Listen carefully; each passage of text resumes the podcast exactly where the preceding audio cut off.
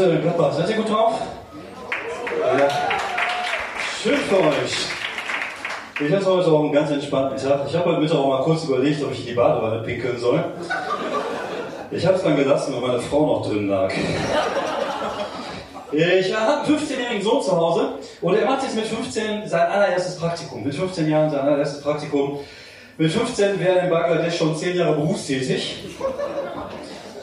Ja, wahrscheinlich wäre mit 15 schon CEO von einem Sweatshop, verheiratet, mit einer 10-jährigen und hätte eine 5-jährige Tochter, die arbeiten geht.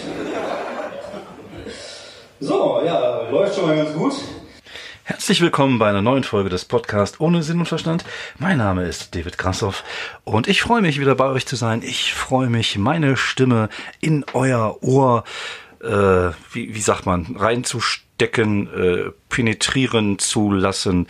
Also ich freue mich auf jeden Fall, dass ihr mir zuhört. Es ist äh, irgendein Sonntag im Februar. Es ist ein ganz entspannter Sonntag. Ich bin gerade dabei zu kochen. Beziehungsweise ich bin gerade dabei in unserem Thermomix. Ja, wir besitzen einen Thermomix, äh, ein Kassler Braten zu garen. Und den werde ich dann gleich äh, rausholen, beziehungsweise ich habe jetzt gerade nach Minute 40 noch Gemüse dazu getan. Und dann werde ich jetzt das Gemüse auch nochmal so 50 Minuten garen. Und dann werde ich dann das Gemüse zu einer Soße verarbeiten, was dann zu dem Braten kommt. Und äh, dazu gibt's dann lecker Kartoffelgratin. Oder wie die Franzosen, äh, wie die Deutschen sagen, nee, wie die Franzosen sagen, Gratin oder Cretin, ne, Cretin ist was anderes, schmeckt auch nicht so gut. Ähm, ich finde es aber ganz witzig, wie, wie äh, deutsche, französische Sachen äh, aussprechen. Ich finde das auch ganz witz, witzig. Ich gucke mir immer so gerne so Backshows an, einfach so sonntags irgendwas so zum, zum Wegnicken auf der Autobahn. Früher habe ich gerne Formel 1 geguckt, da konnte ich mal gut bei wegschlafen und entspannen. Jetzt gucke ich gerne Backshows und da wird auch mal Fondant, von Fondant gesprochen. Ich mache jetzt Fondant auf den Kuchen. Und als äh, halber Franzose und weiß ich halt, dass man das Wort auch Fondant einfach mal aussprechen kann. Aber Fondant ist halt wie das Gratin. Aber ich mache gerade lecker Kartoffelgratin äh, und äh, ich freue mich drauf, das gleich alles verzehren zu dürfen. Ich äh, bin da schon ganz heiß drauf und bin gespannt, wie der Kassler und die Soße schmecken. Äh, ja, aber es wird heute kein Koch-Podcast, keine Angst. Äh, dafür mache ich das eigentlich viel zu selten und äh, viel zu wenig. Es äh, ist und bleibt immer noch ein ganz normaler Podcast mit Doppel-T äh, wo ich von äh, meinen Comedy-Erlebnissen erzähle und, und Sachen, die mir halt auf den Sack gehen und versuche euch so 30 Minuten lang irgendwie zu unterhalten, alleine auf meinem Klo sitzend. Äh, ja, und mal gucken, ob ich das heute äh, hinbekomme. Ihr habt äh, vorhin wieder einen, einen Ausschnitt gehört von einem Auftritt, den ich diese Woche hatte. Und ich hatte diese Woche auch eigentlich wieder gar keinen Auftritt. Ich hatte diese Woche noch frei, bevor es jetzt so im, im äh, Februar richtig losgeht, habe ich mir nochmal die Woche jetzt so gegönnt sozusagen. Aber da kam dann eine kurzfristige, kurzfristige, ich mache mal Witze über Leute, die französische Wörter falsch aussprechen, eine kurzfristige Absage beim äh, Kollegen Niklas Siepen in Mönchengladbach in der Box beziehungsweise glaube sogar zwei. Und da hat er es in so einer Gruppe geschrieben, habe ich gesagt, okay, komm, ich habe nichts zu tun und ich will auch mal wieder auf die Bühne. Ich habe jetzt ein paar neuere Gags, die ich gerne ausprobieren möchte. Ich habe ältere Gags, die ich gerne in neues Material, in meinem neuen Material integrieren möchte. Und da bietet sich, bietet sich die Gelegenheit. Ich mag den Laden, ich mag Niklas und äh, waren auch coole Kollegen da, unter anderem auch Khalid Bouana, der äh, von äh, Rebel Comedy auch da so ein bisschen äh, getestet hat und äh, ja, war einfach schön, hat Spaß gemacht und ich äh, habe mir vorgenommen, direkt mit dem Material, woran ich gerade arbeite, beziehungsweise ich habe eigentlich nur ein Gag mal gepostet und versucht daraus jetzt ein bisschen was zu machen, nämlich dieses Kinderarbeit-Ding. Ähm, ich würde gerne mal darüber was machen, was mal irgendwie so äh, outside the box ist bei mir. Also es hat nichts mit mir zu tun, sondern es ist einfach nur äh, ja ein bisschen böses Material. Das mag ich ja sehr gerne. Ich mag ja gerne bösen Humor und wenn man es dann noch schafft, die Leute sich so ein bisschen äh, zum Nachdenken anzuregen, ist es ja eigentlich ganz cool. Ich sage, es geht mir ja da tatsächlich eher darum, so diesen Unterschied zwischen meinem Sohn, der 15 ist und den ganzen Tag rumgammelt und zockt und halt andere Kinder anders auf der Welt mal so ein bisschen aufzuzeigen. Und ohne jetzt erhobenen Zeigefinger, weil das ist halt das, was mich am Kabarett meistens stört. Natürlich wissen wir alle, dass es scheiße ist, aber ich glaube, es ist einfach wichtig, den Leuten das auch mal äh, vor Augen zu führen, dass sie vielleicht auch sogar darüber lachen können um den Ganzen so ein bisschen die Härte zu nehmen. Und wenn sie das schaffen, dann äh, übers Lachen zum Nachdenken zu kommen und vielleicht ist es ja ganz gut. Ich weiß es nicht, ich habe keine Ahnung. Ich bin kein Philosoph, ich bin auch kein George Carlin. Ich äh, finde das nur amüsant. Ich mag halt auch harten Humor und wenn es, äh, wie gesagt, ist ein bisschen Tanz auf die auf die auf der Klinge, weil du willst natürlich auch jetzt irgendwie nicht dich über irgendwelche Leute lustig machen, die irgendwelche in irgendwelchen Sweatshops arbeiten, sei es jetzt irgendwelche Uiguren in China oder irgendwelche Kinder in Bangladesch. Aber äh, ja, es ist halt trotzdem immer wichtig, finde ich, einfach mal darauf aufmerksam zu machen, dass es so etwas gibt. Aber wenn es geht, halt ohne erhobenen Zeigefinger, da ist man halt relativ schnell in der Kabarettschiene, wo es dann weniger, manchmal habe ich das Gefühl, es ist nicht immer so, ich möchte das jetzt nicht generalisieren, aber manchmal hat man das Gefühl, dass es da weniger darum geht, die Leute zum Lachen zu bringen, als äh, seine Meinung an den Mann zu bringen, die ja oftmals auch okay ist. Aber ich finde, auch da kann man durchaus einfach mal versuchen, was witzig irgendwie hinzukriegen. Und ich mache mir seit geraumer Zeit auch ein bisschen äh, Gedanken über Kinderarbeit. Und äh, ich glaube, ich mache mir da so eine schöne kleine Ecke im Keller. Da kann meine Tochter jetzt schon mal ein bisschen anfangen, nähen zu lernen. Nee, seht ihr, und ich finde, das ist, ja, man, ist ein schlimmes Thema, aber man kann ja trotzdem versuchen, irgendwie humoristisch damit umzugehen. Und ich lese mich da auch gerade ein bisschen ein. Mal gucken, was ich da noch äh, rausholen kann. Ich fand zum Beispiel auch ganz interessant, einfach so eine Frage, die ich mir gestellt habe, weil so entsteht halt Comedy. Comedy entsteht, indem man vielleicht einfach einen Gag hat oder eine Idee hat oder, oder dem einem irgendwas auffällt. Wie bei mir war es halt der Fall, der Unterschied. Mein Sohn hat jetzt das erste Mal mit 15 ein richtiges Praktikum gemacht. Gut, er war jetzt mal zwei Tage, glaube ich, mal auch beim Praktikum voriges Jahr, aber diesmal diese drei Wochen, die sie jetzt in der neunten Klasse machen, klar, ne, ist genau wie ich das ja auch in dem Alter gemacht habe. Vorher hatte man halt mit Arbeitleben nichts zu tun. Und halt diese, dieser Unterschied zwischen dem und dem, was halt in anderen Ländern manchmal äh, ja vorkommt. Und äh, das war halt einfach die, der Grundgedanke dieses ersten Gags. Und dadurch entsteht dann halt Gedanken, die ich mir mache, Ideen, die ich habe. Und da hatte ich zum Beispiel auch, ich habe ich mir auch die Frage gestellt, ob ähm, es einen Unterschied macht, für wen du Sachen zusammennähst. Ob es dann vielleicht irgendwie so ein, äh, so ein Statusunterschied gibt, ob du jetzt für Primark T-Shirt zusammennähst oder ob du jetzt für Gucci oder, oder Nike äh, Sachen zusammennähst. Und da ist auch schon wiederum Natürlich, äh, es ist halt ein, ein interessanter Gedanke, den man vielleicht lustig umswitchen kann, aber auch da ist natürlich ein tieferer Sinn drinne, weil ich damit halt auch sagen will, dass jetzt, klar, man kann bei Kicks T-Shirts kaufen und ein schlechtes Gewissen haben, aber du musst dieses schlechtes Gewissen genauso haben, wenn du bei C&A oder wenn du bei Adidas oder wenn du auch woanders irgendwie einkaufst, weil das ist halt überall so.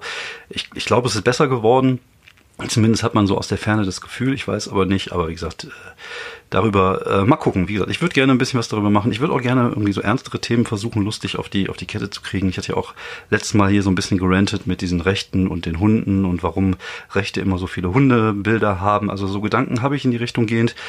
Aber ich will halt nicht nur sowas machen. Ich will das, ne, ich, ich finde das ja cool, dass man halt die Möglichkeit hat, Witze darüber zu machen, dass man alt und fett wird und auf der anderen Seite Witze darüber zu machen, äh, dass man scheiße beim Masturbieren aussieht zum Beispiel und, und halt auch Witze darüber machen, dass es halt Kinderarbeit gibt oder, oder wie das, die Diskrepanz ist zwischen hier und dort. Und ich finde, das ist halt cool, dass man halt nicht gerade in so Schubladen reingesteckt wird, weil man irgendwie, keine Ahnung, nur ein Thema beackert. Auch das hatten wir ja letzte Woche mit diesem, mit diesem Schubladendenken, dass man ganz schnell in so eine Rolle verhaftet ist, in dem man gar nicht sein will. Und deswegen finde ich es immer wichtig, dass man einfach auch seinen seine Sachen erweitert. Also ich versuche meine Comedy stets in einem Fluss zu haben. Ja, ich bin immer noch der gerne auch mal der derbe, der auch untenrum Humor propagiert. Das war ich schon immer, aber ich habe tatsächlich jetzt auch komplette Bits, wo es nicht untenrum geht. Und ich habe auch komplette äh, Bits, wo es untenrum geht. Und ich habe mich aber schon erweitert. Das heißt, früher hatte ich nur Zeugs, was halt irgendwie äh, BPA war. Wobei, also ich fand es ja nie schlimm. Also ich fand es nie so schlimm, wie vielleicht Leute das manchmal, oder wie ich dachte, dass ich das empfinde, aber äh, ich bin jetzt breiter aufgestellt als noch vor zwei, drei Jahren und ich möchte mich gerne noch breiter aufstellen und noch andere Sachen probieren und noch andere Themen ansprechen. Und ich glaube, das ist einfach wichtig für die Entwicklung und für dich als Künstler, damit du halt nicht stehen bleibst und halt 15 Jahre über das Thema Mann-Frau sprichst, weil irgendwann ist das halt mal ausgelutscht und irgendwann ist das halt auch scheiße. Und auch wenn du trotzdem noch vor 5000 Leuten spielst, heißt das nicht, dass die Qualität dadurch besser ist, es ist halt immer noch der gleiche Kack wie vor fünf Jahren.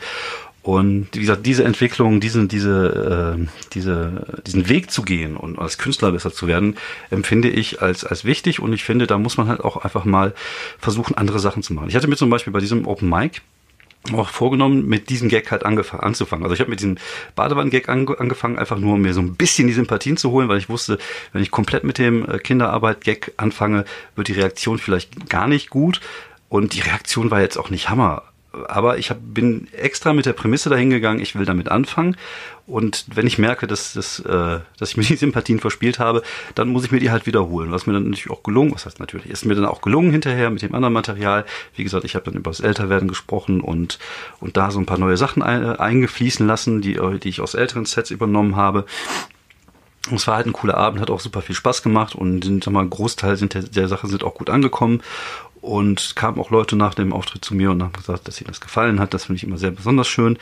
Und äh, ja, also das, äh, ich wie gesagt, einfach mal so dieses dieses Ding auf die Bühne zu gehen und sagen, ich fange jetzt einfach mit dem härteren an und dann gucken wir mal, wo die Reise hinführt. Auch das ist halt der Beweis dafür, dass ich mich weiterentwickle, dass ich besser werde und dass ich äh, einfach auch mal ein Risiko eingehe und, und genau weiß, dass ich sie trotzdem halt noch kriegen werde, weil ich irgendwann äh, einfach jetzt so diese Selbstsicherheit habe, dass ich das irgendwie schon gewuppt bekomme. Und ähm, ja, diese Selbstsicherheit, die kommt halt nicht von ungefähr, die kommt halt nicht von umsonst sozusagen, sondern die kommt vom vielen Auftreten. Und hier ähm, mache ich die Tür auf zu dem Thema, was ich heute ein, ein wenig besprechen wollte hier, nämlich ich wollte reden über die Open Mics. Ihr bekommt das mit, ich rede oftmals über Open Mics. Ich weiß nicht, ob ich das System Open Mic irgendwann mal erklärt habe. Open Mics sind kleine Comedy-Shows, ähm, oft mit geringem Eintritt oder gar keinem Eintritt, wo äh, man als Künstler keine Kohle verdient. Man geht dahin, man hat sieben Minuten Zeit und man kann halt einfach äh, ausprobieren und Sachen machen und, und Sachen testen und Sachen rumsp äh, rundspielen und äh, ja, sich einfach so ein bisschen äh, auf der Bühne auf, austoben. Und äh, diese Open Mic Szene ist äh, eine Szene, die gab es jetzt hier in, in, in NRW lange Zeit nicht so wirklich. Also es gab hier so zum Beispiel den Comedy Punch Club in Solingen früher im Getaway, war jede Woche einmal äh, jeden äh, Mittwoch, ist heute immer noch, zwar nicht mehr im Getaway, sondern in Hitze frei und auch da hatte ich ja die letzten Wochen drüber berichtet, dass eigentlich mir das ganz gut gefiel die letzten paar Male. Also es hatte auch mal so einen Tiefpunkt, wo es gar nicht mehr gut war, wo man auch nicht wirklich testen konnte. Jetzt würde ich es wieder als so ein ganzes Open Mic ansehen, weil ich da hingehen kann und da testen kann. Das ist halt cool. Aber ähm, diese Open Mic Szene ist halt explodiert die letzten Jahre. Äh, ganz besonders in Berlin und in München. Ganz besonders in Berlin, da hat es angefangen. Auch so ein bisschen äh, dadurch, dass es halt in Berlin schon eine, eine englische Open Mic Szene gab schon bevor es die Deutsche gab. Und es hat halt dazu geführt, dass halt irgendwann die Deutschen auch angefangen haben, Open Mics zu machen. Und du kannst jetzt in Berlin, glaube ich, jeden Tag äh, ein, zweimal spielen. Du kannst in München sogar jeden Tag spielen inzwischen.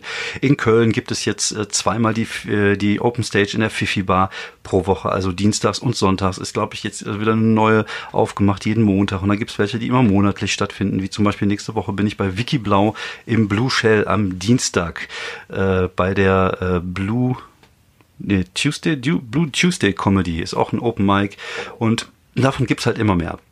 Wie gesagt, es gibt da auch äh, durchaus ein bisschen äh, Brass in der Szene, weil es natürlich auch Konkurrenz ist.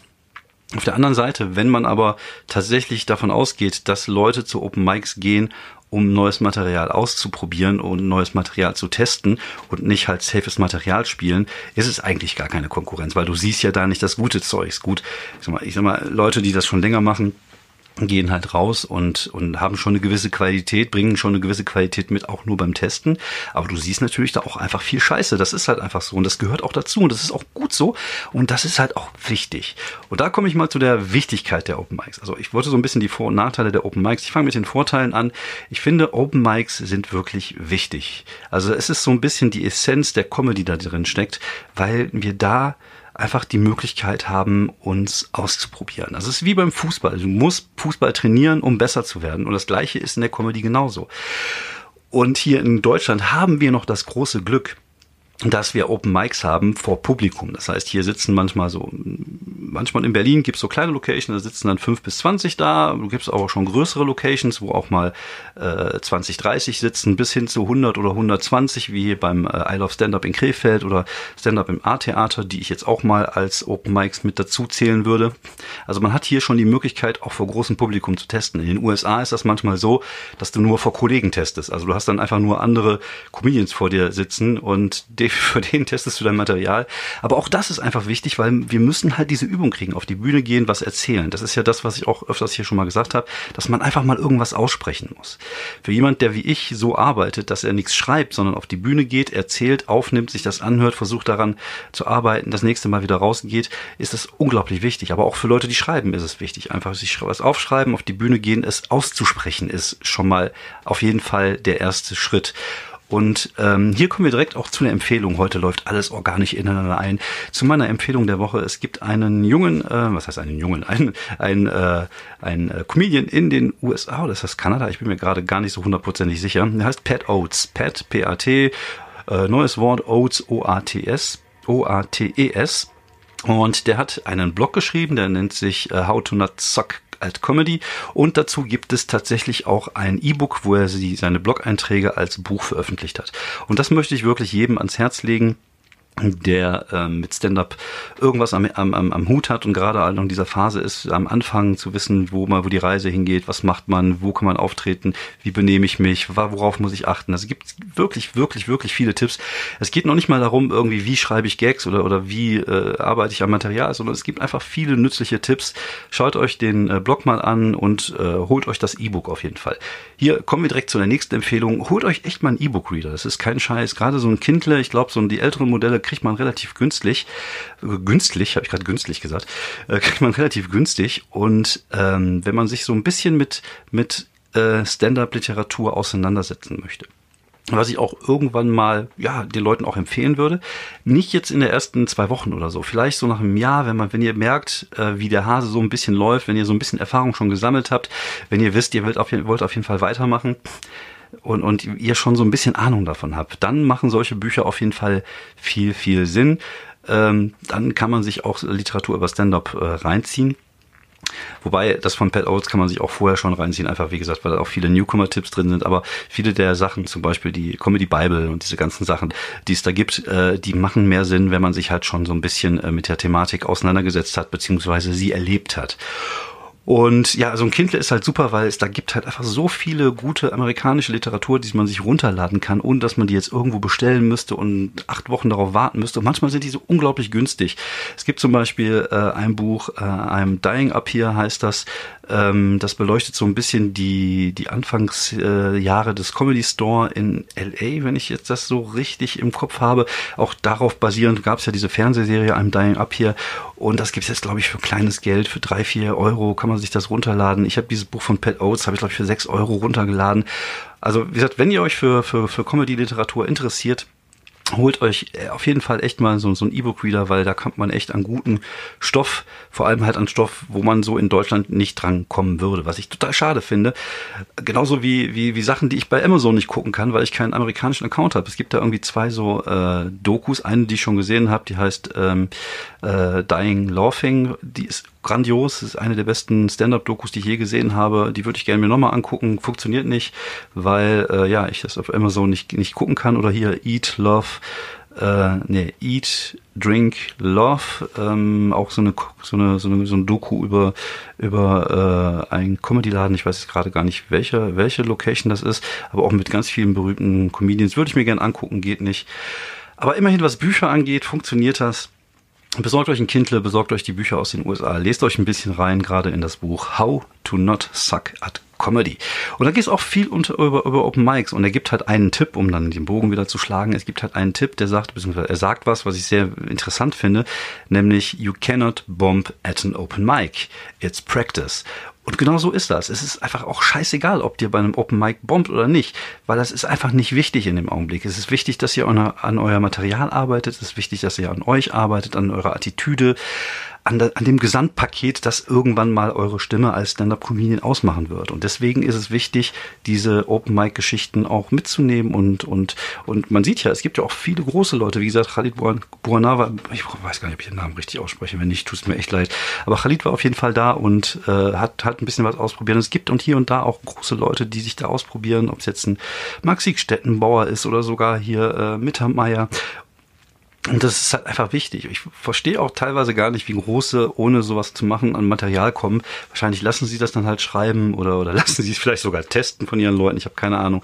Aber nur so entsteht echt guter Stoff. Und äh, das ist auf jeden Fall super sinnvoll, das zu machen, Open Mics zu spielen. Und das als Training anzusehen und einfach ähm, ja das als als das anzusehen, was es ist, nämlich die Möglichkeit Sachen zu testen. Ich verstehe auch nicht, wie Menschen, also wie Menschen, also wie Comedians, die ja manchmal auch Menschen sind, äh, zu einem Open Mic gehen und das safes Material spielen. Ich verstehe es einfach nicht. Ja, ich mache das zum Teil auch, aber ich mache das, äh, weil ich gerade an etwas feile. Wie zum Beispiel jetzt in in in, in Mönchengladbach habe ich halt äh, mein mein Älterwerden-Material gespielt und habe da zwei Sachen mit reingenommen, die ich bis jetzt noch nie so gespielt hatte und ein bisschen an der Reihenfolge gefeilt. Also ich arbeite halt an dem Material und am Anfang natürlich auch die neuen Gags ausprobiert und es geht darum, da was zu erarbeiten und, und, und irgendwie was davon zu haben. Ich fände es total ärgerlich, zu einem Open Mic zu gehen und danach nicht sagen zu können, ich habe da was geschafft. Und das, das verstehe ich auch nicht. Ich verstehe auch nicht, wie Leute mit Safe-Material, es geht doch nicht darum, irgendjemanden zu beeindrucken. Das ist doch scheißegal bei einem Open Mic. Das sind keine bezahlten Shows. Du kriegst dafür keine Kohle und deswegen solltest du dir auch die Freiheit nehmen, einfach äh, an dir zu arbeiten. Und das äh, ist halt unglaublich wichtig. Und ich glaube tatsächlich auch, dass man sieht, wer an sich arbeitet und welche Künstler in, in, in äh, diesen Weg auch gehen. Und man sieht ja auch immer wieder die gleichen Leute auf Open Mics und, und weiß, okay, der meint es ernst, der will an sich arbeiten und das ist halt einfach unglaublich wichtig damit du halt nicht stehen bleibst, damit du halt eine Entwicklung durchmachst, weil sonst kannst du auch, keine Ahnung, zehn Jahre mit dem gleichen alten Material durch die Gegend fahren und mit äh, 50 immer noch Witze über deine dreijährige Tochter machen, die aber inzwischen schon 21 ist.